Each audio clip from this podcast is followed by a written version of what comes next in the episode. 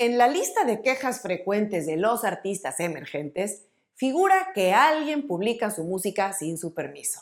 Técnicamente, esto es una infracción de copyright. El problema suele tener varias causas, que en este programa corto vamos a mencionar, y por supuesto algunos consejos de qué medidas puedes tomar para evitar al máximo esta situación.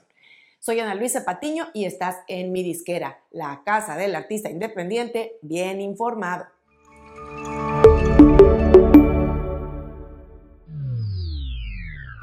Si descubres que alguien ha subido tu música a Spotify y otras plataformas sin tu permiso, hay algunos pasos que puedes tomar.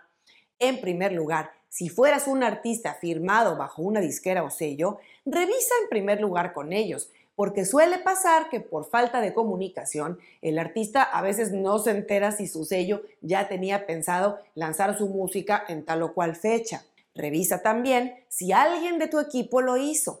Esto sucede más en el caso de artistas que ya tienen varias personas colaborando con ellos y a veces se dan malos entendidos respecto a fechas de publicación o de quién debe encargarse de subir la música a la distribuidora. Si lo anterior ya lo descartaste, lo siguiente es preguntarte, ¿quién más tenía tu canción? ¿Tu productor? ¿El que hizo la mezcla? ¿El que masterizó? Revisa con ellos para descartar algún mal manejo. También puedes revisar en Spotify en la sección de créditos de P y C quién es el sello o la persona que la publicó. Ahí es donde muchos artistas caen en cuenta quién es el culpable. A veces es un sello con el que trabajaban antes. El nombre que aparezca en esos créditos debería darte alguna pista. Ya sabiendo quién puede estar detrás, contáctalos directamente en plan cordial para pedir que la bajen para evitar que tomes acción legal. Si ya descartaste todo lo anterior o te topaste con pared, lo que queda es pedir la baja directamente en las plataformas y puedes comenzar por Spotify. Presenta una solicitud de eliminación de contenido por infracción de copyright.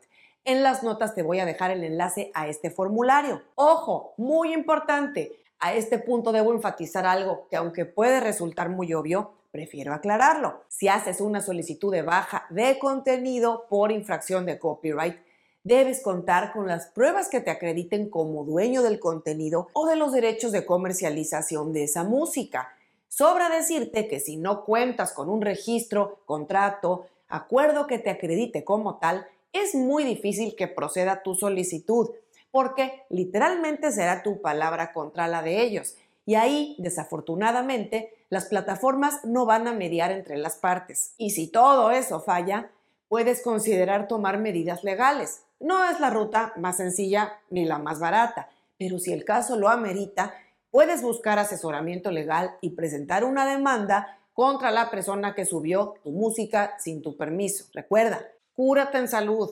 Nunca tengas tu música sin registrar cuando trabajes con un productor o con cualquier otro colaborador con el que compartas autoría de tu música o propiedad de la grabación o máster, firma acuerdos o contratos que dejen eso claro y transparente. Sale más barato cualquier protección y registro previo al costo y daños que te puede traer que tu música se publique sin tu permiso.